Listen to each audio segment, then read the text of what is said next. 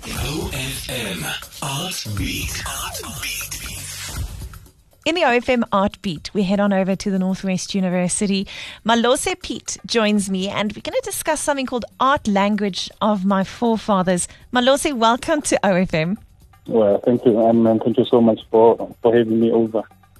Malose, I grew up in KZN, and mm-hmm. something in your artwork spoke to me when I read that you said that you, you actually took the tradition of cow dung and polishing floors, and you've incorporated that in your art. For me, I remember as a kid growing up and mm-hmm. going into rural KZN, we would often visit friends that would have a house with a floor like that. To me, you are already speaking to me today. Tell me a little bit about this this technique where you've taken something very traditional and you've incorporated it with more of a, a modern art technique. Yeah, um, yeah, that's that's exactly what I what I was hoping to um to do. It's what I was hoping to speak um back into into um the visual art. When we grew up, those those those decorations, although they were they were part of um normal day to day, um we were they, we weren't even consciously looking them as as art. They were just um the way things were. So I I, I- felt that um, there's a there's a change that happened, and then we sort of may have forgotten a little bit about them. So the best way to return them now is actually through the visual arts, where you can have it as a framed, um, valuable art piece, like you hang it on your wall, and you still have those elements.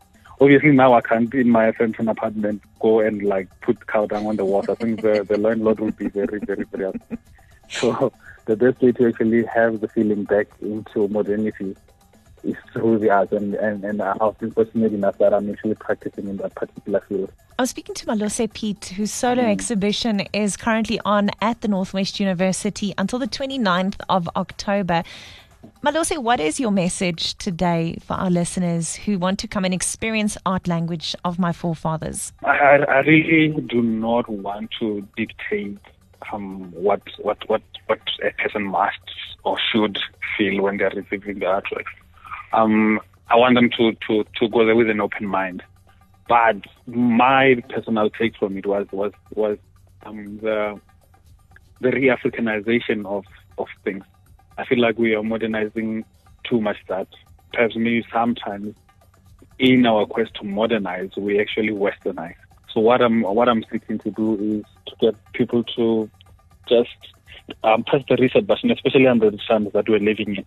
Just press that little reset button and take to, um, take a step back, and then reapproach um, the the because like we have all the we've had all I believe we've had all the waves the COVID waves now they should be done. Yes, So- preach. so- Amen. so now when the new wave comes, the the COVID free wave comes, I feel like it should be um, reapproached with a with a fresh sense, and and I think that's what the exhibition should do. From my take, that's what the exhibition should do for for for for any viewer who goes to view it. Um, it's like I'm I'm taking you back to 10, 15 years of your life and then now when you reapproach it, you you you do it like with that fresh.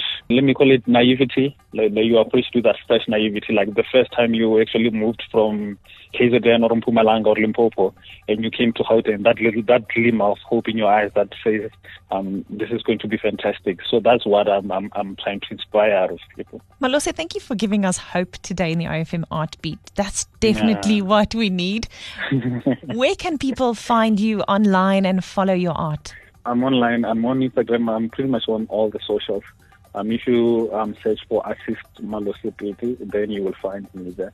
Um, I also have um, an Instagram page for my studio, Chicken Den Art Studio. OFM Art Beat.